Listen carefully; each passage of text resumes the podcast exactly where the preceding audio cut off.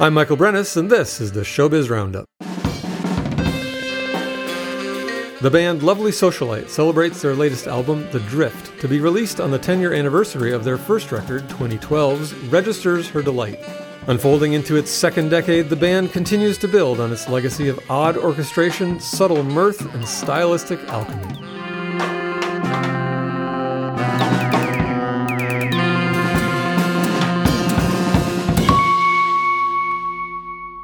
I'm here this afternoon with uh, three sixths of the band Lovely Socialite. Um, thanks for being here, you guys. Thanks for having us. Yeah, thank you. Would you introduce yourselves and tell us what instruments you play in the in the band, and then tell us who else is in the band who wasn't able to make it today? All right, I'll go first. My name's Brian. Um, I play uh, electric cello that's called Frankencello. That's a homemade electric cello in the group, and then also pipa, which is a Chinese lute that has four strings. And sometimes I play another Chinese instrument called the gaohu, which is like a Cantonese fiddle that has two strings, um, and that all goes through a pedal board. I'm Corey. I play trombone and keyboard in the group. Uh, I'm Ben, and I I play bass, the double bass, and the bass guitar. Who are we missing today?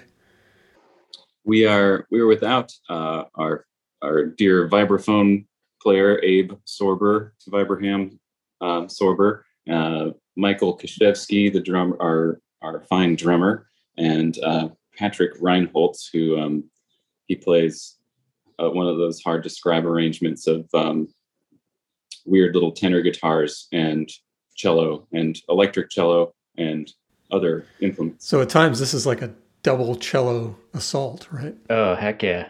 Yeah, before there was two cellos, we, we were definitely rocking the two cello setup in this band for sure. Kind of a rare instrumentation, I should think. Um, take us back to the beginning. Where did this band form, and under what circumstances? You were all in Madison, as I understand, UW students. Not all of us. Uh, a couple of us were. Um, man, it's been a while. I don't know if I can recap this story accurately, but well, it all started with uh, Ben's recital, right? From what I remember. Yeah, our first gig was my senior recital at UW Madison, um, and that was I think without Mike. That was a, the five the five of us uh, besides Mike. Um, most of us were students. Brian was the outlier, um, and, and Brian and Abe were sort of the outliers, not being music UW music school folks. Um, um, uh, Brian had studied at Butler and then had moved to Madison. I don't need to speak for you there, I guess, but um, right. uh, you're here. Um, and Abe, Abe was just a really a great vib- vibraphone player in town, and I played with Abe. Pat and I had played with Abe in a, a free on free improvising ensemble with some folks, um, and had met him that way. Um, and so he was originally the drummer in the group, um, and then switched to vibes when Mike joined. Um, Abe used to Abe used to have that suitcase drum set that he would bring around, which is really cool. It was like yeah. portable. He used to tom as a kick drum. Yeah. And he was so such a different style of drummer compared to how Mike drums. I mean, Abe is a really light touch kind of minimalist player. Mike's just uh, can he can create a whole wall of sound if he wants to. Not to say that Mike isn't a sensitive player, of course he is, but they're just so stylistically so different. We we took some time off after that, and uh, I I think it was kind of like the future was in question, and um, uh, kind of out of the blue, re uh, sort of booked a show at the frequency. Do you guys remember that? Booked a show at the frequency after a few months of just like not doing anything, and we are like, we're just gonna play a free improv set I think I met Mike at the first gig that we had Mike join us. That's on, right. In the band. He was just like shaking hands and introducing himself as we walked onto the stage and we played a 40 minute set together. yeah. And that led to a series of shows. We played some really cool free improv shows and then gradually built a repertoire um, over that next year. Um, this was like 2010, 2011 um, time. And we played uh, all the Madison co-ops, Lothlorien. I feel like we played Nottingham and um, and Project Lodge was a big spot that around that, that time. Totally. And um, we played a really memorable show to me at Lothlorien that, that was just kind of this w- weird packed house party with some like thrash metal folk bands and we played just this gnarly sweaty free jazz. It was very sweaty. I think most of the band's shirts were off by the end of it because it was a very hot summer um, so and that kind of that was that was our bonding experience as a group i felt like. So it sounds like i mean you've kind of answered my next question to an extent but maybe there's more to say about it. I'm i'm just kind of curious whether you came together with sort of a particular musical identity in mind or was it more as contemporaries who then sought to develop their musical identity sort of collectively and who did you look for um, in terms of examples of how to do that I'll take like the first part of that. Um, one, it's kind of connected to the question you were just asking. One of the things that I loved about this group when we first formed um, is that we took about before we started playing all those shows around town. I remember we took about a year where we were weren't performing and we just rehearsed once a week. Like it was like a Sunday thing. I, I remember we'd just get together every week in the music school and and improv and people would bring in tunes that they've written and we'd just try it out and um, some of those tunes that ben wrote or that corey wrote that we would experiment with and make tweaks to and just try you know it was like a laboratory of experimentation. We'd always do some free improv. We'd check out a tune make the tweaks and then eventually it, felt at least to me from what i remember it was about a year of doing that before we really started trying to book a bunch of shows. And so we kind of very organically found that identity just through experiment and trial and rehearsal and just talking and hanging out and like forming that friendship as a group and i think that friendship really informed a lot of the style too yeah it was definitely a, laboratory space for us to like explore styles and genres and, and ways of playing music.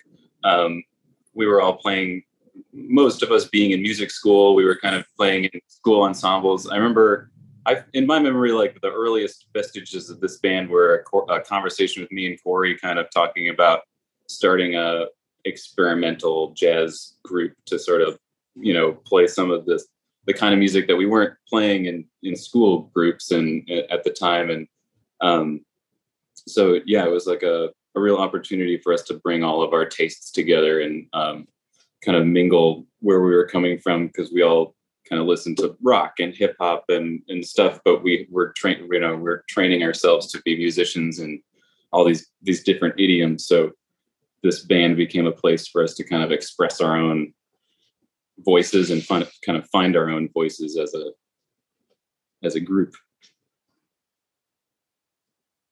but yeah, what was the was the, the other part? Kind of who who are we looking to? who are we looking to? Yeah, who do, who do you look to for examples of how to how to develop that voice, if there are any?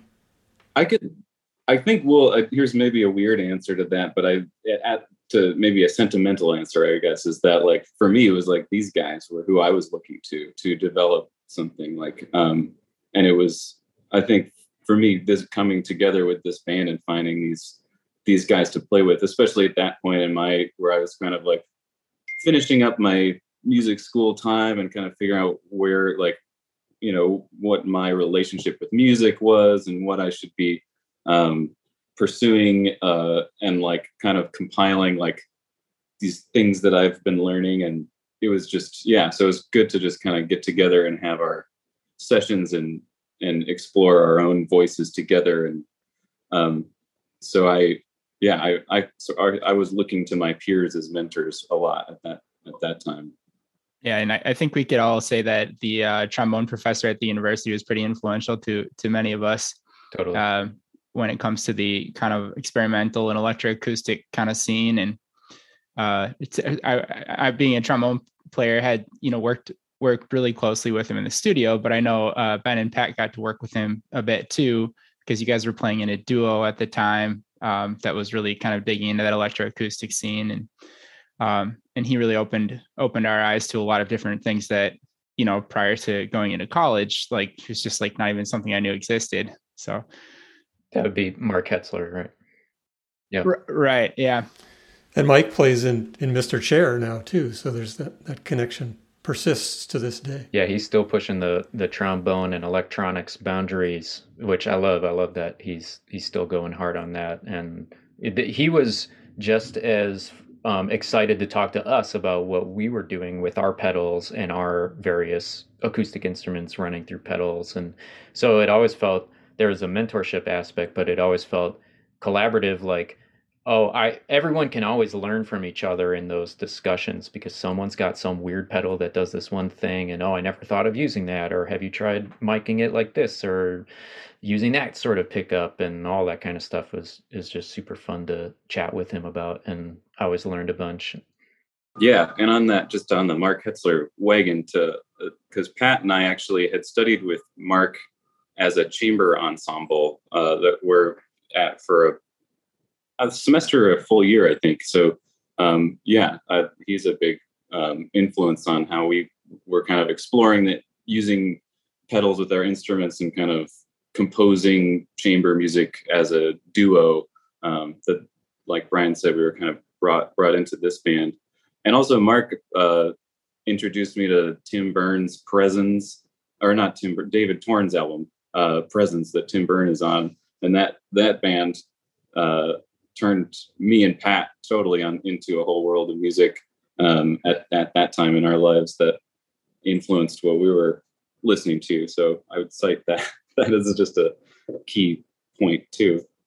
To me, I think we're fortunate to have Mark Hetzler at the university and prior to his presence here. I mean, Joan Wildman, of course, was a huge advocate for this kind of exploration. But Mark is kind of the next generation of that adventurous spirit. So kudos to Mark. Yeah, and I, maybe uh, since I was talking about other references, I think that period also um, introduced me to like kind of through Mark and those learning about the sort of New York improvisers and and meeting some of these. I um, I just ran into Jason Stein yesterday in Chicago, and I was thinking, you know, he was he was amongst a crew of Chicago people who were coming up to Madison, um, Frank Rosaly and Tim Daisy, and um, Kyle Bruckmann, and uh, that, those were sort of people I was seeing as I was leaving college and kind of finding like, oh, there's all kinds of people doing stuff out there in the world and um, the big world of Chicago and, and New York and stuff, which um, I'm from rural Minnesota. So this, I feel like this band was uh, a point of like, oh, con- uh, converging things and sending me into different directions. And from the compositional side of things, it sounds like everyone contributes compositions to the group, almost everyone. Um, and then describe your sort of collective process in terms of someone brings in a composition and then, you know, what kind of filters do you apply to that to make it sort of uh, part of the cohesive band aesthetic? Yeah, it's a, a kind of um, up to the composer of the tune as far as how much the um, how much wiggle room there is. I guess I'll say. Um, I remember. Okay, so when we when we were first kind of starting out, most of the tunes were written by um, Ben and Corey, and to me, that the you know our first album from 2012 registers her delight you know you look at most of the tunes and and we had been playing those tunes for about two years or so i think before we recorded them or playing them in shows live so we had a lot of time to like discover the sound. You know from recording like you might record a new tune and then you play it live for two years and the tune has changed immensely over the course of those live performances.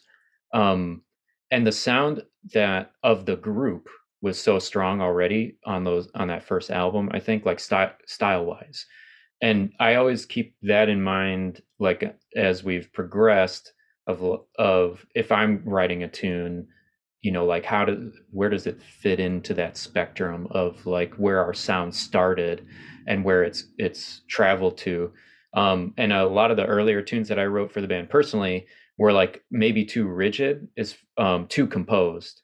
And so for me part of what like what i've personally done compositionally is to leave more open space for the group decision now in my tunes, even to the point of like writing out tunes as a huge chart that the whole band is reading off of the off of the same chart. And there's um, flexibility like people are going to cue in certain things. So we might like um, have an open-ended section where people can solo or something's going to happen and then people start cueing things. And once that person cues something then you know we move forward. And i know other people there's varying degrees of having really set composed things because it just it needs to be orchestrated like that really tightly.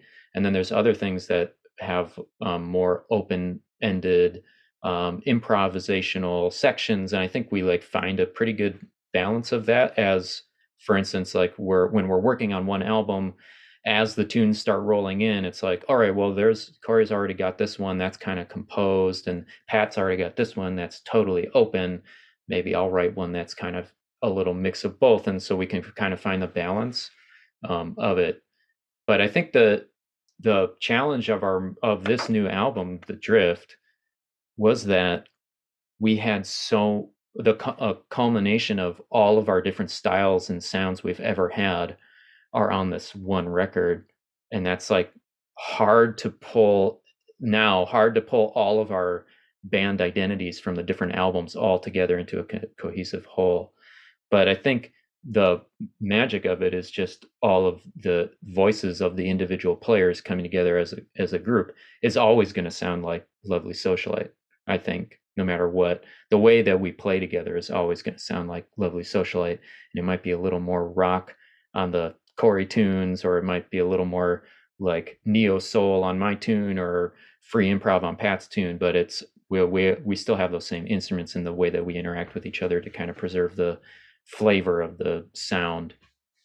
But rehearsals are like really we talk a lot in rehearsals. We'll try stuff everybody's like able to contribute ideas on the tunes and we'll just try it you know and if it helps we'll go in that direction i think usually that's kind of the fun of it though that you know is that is that variety to it too it's like you, you know all the records have different composers on them and you don't you get that you know you, you don't know what's coming next I, I enjoy that you know that not to say that like like any one composer's tunes all sound the same, but like Brian's tunes sound like Brian's tunes, you know, or Pat's tunes sound like Pat's tunes. Like they're very Pat, uh, you know, they're very Ben's tunes are very Ben. There's something about them that just has like his identity to them. And so it's just like it's cool to have that mixture of stuff. And because the players that are all playing on them, and we have this like big band of six members that have this like kind of unique instrumentation to it that's all you know being like filtered through those composers ideas it's like um, you know there's that that similarity that just kind of remains even though the the compositional ideas can change so drastically. Like like i'll hardly ever write a, a drum set part for any of my tunes i'll just like leave it up to mike and so he can he can always do mike things you know and so there's always that consistency no matter what and you guys are all pretty active in other contexts too so it's not like you have to everything you create has to go into this one container, right? So it's like you can pick and choose what what fits best or what the you know what you feel like the band will in, interpret you know most successfully. So that to, that to me is kind of like a thing that comes with sort of the band maturity of like you've been playing together long enough that you know everything's kind of been sorted out and and uh, you can push the envelope, but you can also sit back and and um, allow the freedom to happen because you trust the uh, you trust the other folks in the band. That's a really it's a great place to be, I think. Well said. A great philosopher once posed the question, I think in about 1985, does humor belong in music? and you're no strangers to humor, or maybe it's Dadaism. I don't I don't know. You can tell me. But um, I mean, you sometimes perform in costume What's your relationship to humor? Um, real quick, my, I just as a tangent to that question, my my favorite part of the drift is a moment where we recorded clapping and cheering and just being total goofballs over uh over the top of Final Flight of Frog never originally intended on uh, the track, but it was just a, a, a, a, goofy studio idea that we're all sitting in there mixing for for three hours, and and one of us said, you know, what if we just did this? And we're like, heck yeah, let's do it. Let's go in there and track it. And then it just became a part of the album, and and I'm just, it's like that's the kind of thing that like sticks and stays, you know, permanent in this band. Whereas it, it could have just been like a fleeting, like goofball idea at any other point. But you know, that's that's just kind of like the camaraderie and like the you know where, where the personality kind of shines through. So i think i think that's a good example of our, our relationship to humor because that that's all the all the the weird stuff that that you see where where we're playing in shark costumes. Those are all just ideas where someone's like hey we should buy these. Like okay they've been they've been ordered. It's just like the external expression of all of our inside jokes and friendship and yeah. um and it really was uh you know registers her delight that first album that we put out there's a ton of stuff like that on the album um that we just added in in the studio process um and I love that's one of my favorite things about getting to play with this group is when you get all of us together, we just have all these goofy ideas. Everybody's so funny, everybody's riffing on, on these jokes all the time, and um, and then we it's like something starts as a goofball idea, like hey, why don't we add some like Mingus hoot, hoots and hollers in this section and some claps and see what happens, and then it like we hear it back and everyone's like, yeah, we're on board 100%. That sounds great. There's a another um, I felt bad. I felt like I kept trying to um, change Corey's tracks on this record. Um, there's a version of our the second track, Experiment One, which I don't know. Maybe it will be accidentally leaked someday, um, but without Corey knowing. But uh, Abe is t- is taking a rip roaring keyboard solo, a little synth solo, and we um, we're like, what if we added like a bunch of audience applause and cheers like a stadium of, of people cheering Abe's solo. And it only happens during Abe's solo and the rest of the track is just like normal. And we tried it and I um I would cry laughing in the studio the entire time it was playing back. I thought it sounded so good and I still want that version of the track to to live, you know, and even in the last moment, you know, Pat has a whole guitar solo, no audience applause or cheers. and then Abe comes in with one note and they lose their minds again and suddenly the audience is back like I don't know, it's just stuff like that. We're just having fun and then sometimes it makes it on the record. Those moments I think too just to your question of our like relationship with humor, I think we all, you know, um have just varied tastes and stuff. I I mean, I think around the time we were starting Lovely Socialite, Corey was in a band called Family Fun. I just uh, discovered my Family Fun CD back. I was up at my parents. Oh, here's where my Family Fun CD went, um, and that was sort of a performance art um, comedy hip hop. Is that a fair fair description?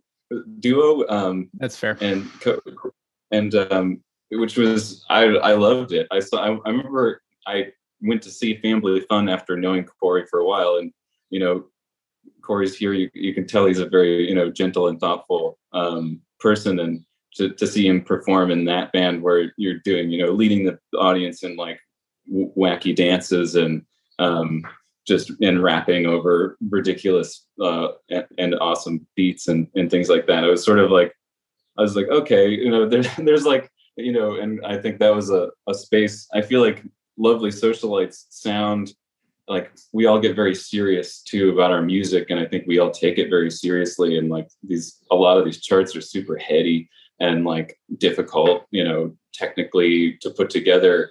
Um, some of the comedy i feel like of this music surfaces as like a you know oh, we like we need to this outlet of just like just to um, kind of have maniacal laughter over this section to to kind of just like clear the air or something Got to balance it out. I always like when people are asking about our sound, I always say it's equal parts pretentious and goofy. Yeah, and also heartfelt. I, I will I, will cite um, like Pat's tunes, especially to me, feel very like um, uh, I, I wish I had the words to describe it, which is on the new album, is uh, a, a super beautiful melody. Um, and it's this kind of open, he writes pretty open tunes for us usually that are um, he, a couple of his tunes have been the sort of a melody that we all play and then kind of have a free improvisation. Um, and I feel like his tunes are a real like sent like have a real deep sentiment to them. And um, I know that this tune is on the or the I wish you had I had the words so kind of a love song um, where kind of Pat gets to you know is expressing something I don't want to speak too much for him, but I, I really love the tune and I think it's a really um, uh, affecting one. So I think there's like depth for this kind of having like I feel like there are moments on this album where I'm like, yeah, we sound like a, a bunch of Midwestern guys who really love our wives. Um, and that's like the vibe that we're, you know, we're sending this out into the world. Um, so not that all of us are married or whatever, but it, you know, we all, I think that that's a, a fair.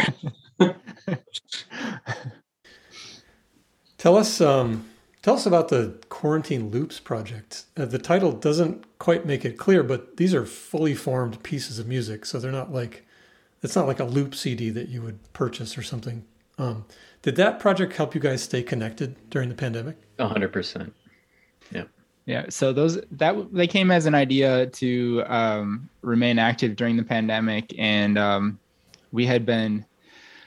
So this this album to, to kind of uh, provide some context for this, we we recorded the drift prior to the pandemic, and um, we're kind of deciding how we were going to release that. And then, of course, COVID happened and kind of put some put damper on that. So we put that on hold and decided um, it would be best served when we could perform to support it.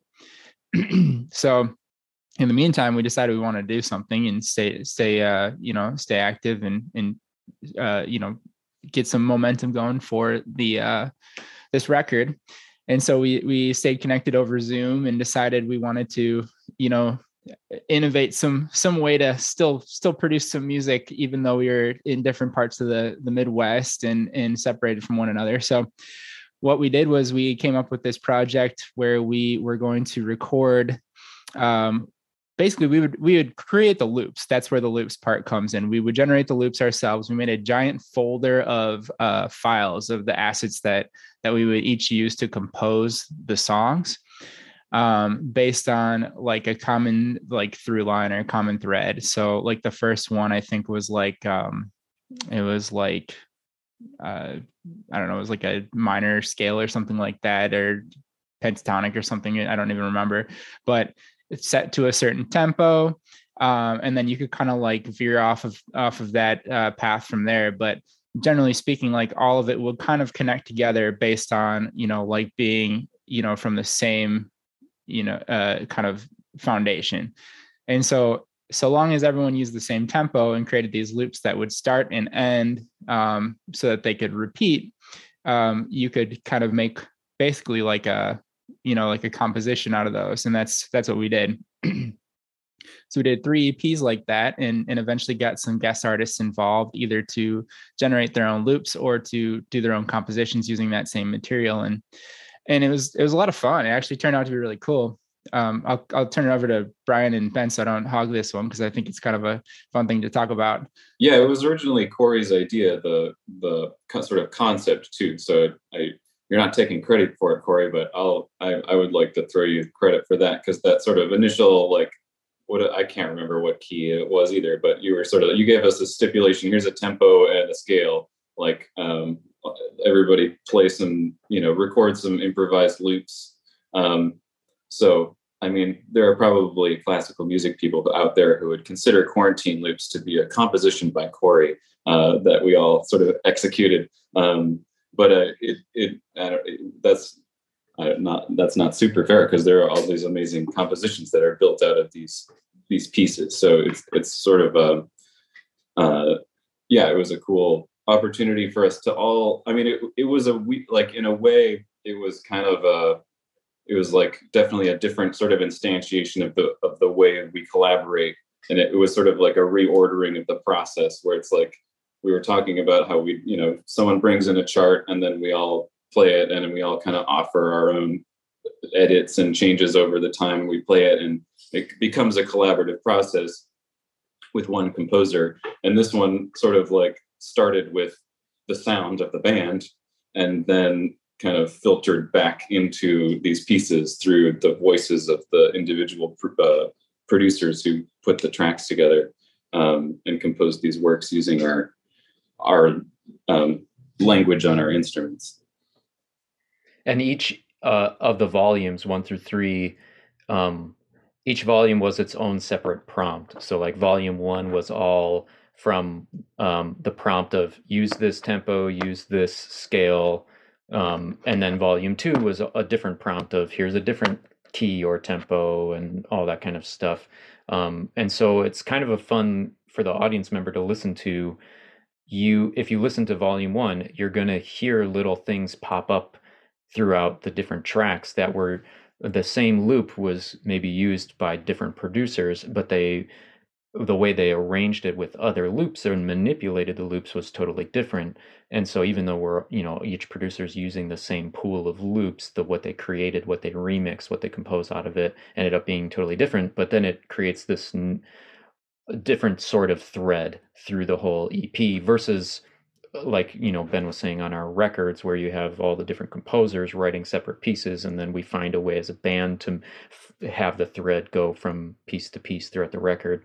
Now it's inherently just in the loops that threads us through the whole ep and gives each of the volumes their own little sound. And we had a ton of fun doing it and it was a easy way for us to record um, being separate from each other so we've definitely talked about continuing some version of that throughout the future because um, it's so fun to do and a very different sound. Yeah, for sure. Um, so we've kind of been talking around the new record. We've learned that it was recorded pre-pandemic. Um, what else do you want to tell us? What else can you reveal about the new record? When does it come out? And uh, you know, any other details you'd like to share? Saturday, July 30th at Cafe Coda, 7 p.m. Tickets are $10. That's our little release show. Uh, we're going to play two sets, and we're going to have a friend of ours, DJ O2, um, mixing some tunes in between sets and afterwards as we all kind of hang out and meet and greet and chat with all the friends who are there and family. Um, it, I think I mentioned before, it's kind of like our most widely varying album style wise. Um, we throughout the years, different records have had very, I think, very strongly had kind of like a core sound. This one has a little bit of all of those. There's some of the chamber jazz elements of Registers Her Delight, our first record. Um, there's some of the very expansive jazz rock sort of tunes, like on Co- Toxic Consonants, our second album. Um, and then there's some more kind of Zappa esque, hard hitting rock style tunes, like on our EP Double Shark. Um, and and it's almost like you get all of the kind of like big brothers and big sisters of all of those previous styles that we've had on this record. And everything just kind of is more expansive, I think. Just to further Brian's point of just like the sweeping nature of the record, I think we also put a lot of time into choosing a track order and kind of finding a flow. I think we all think a lot about that about our live sets and stuff too. Um, so I, I hope that people can listen to this record and have like a really great experience from beginning to end because that I think has been was a big part of our discussion. Just getting these tracks that range really far and wide um, stylistically to have a like a flow that feels kind of narrative and um, uh, natural. Um, and I, am pretty proud of what we've gotten together. So I, I hope that other other people experience it that way as well. Yeah, it took a long time to figure out the track order for sure. we're we're a very democratic band. I think we we function very collaboratively, which with six people that takes that takes time to to hash out a lot of details but this is our I'd, I'd, say this is our tightest and in, uh, our cleanest record to date. We did a lot of work in in uh, overdubs and in cleaning up a lot of parts. And i think that's a result of these being um, compositions that we had really not as much experience with uh, compared to like brian had mentioned the um, you know the the earlier recordings we've been playing for years before we went into the studio this was kind of the opposite where it's like we we hadn't seen each other for a while. We had brought, brought all these new compositions to each other. We spent a couple days cramming them and uh, went into the studio and then yeah. and then we're like okay let's clean up those mistakes now. But i think we got it super tight and we did a lot of great work on it and, and i'm i'm proud of it. I think it's our best record yet so i'm excited to share it. I, I don't know brian what do you think? Is it is it fair to say that uh, um, or is it would it been too? Is it safe to say that this is um the uh 10th anniversary of Registers Her Delight? Can we share that too? Uh, is that oh, a yeah. surprise? okay. No, no, so no, this, we can share that.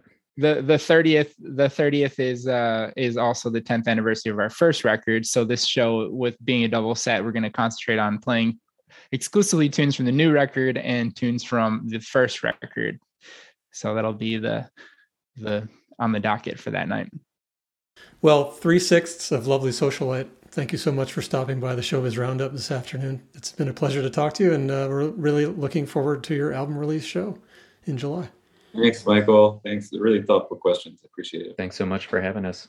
Yeah, thanks for having us. That's it for this edition of the Showbiz Roundup. Our theme music is performed by Outside the Sphere, an experimental duo consisting of Tony Barba and myself. If you'd like more information about this show or any of the past or future shows presented by Bluestem Jazz, you can head over to bluestemjazz.org. And you can follow my doings or be in touch via rattletakebuzz.com.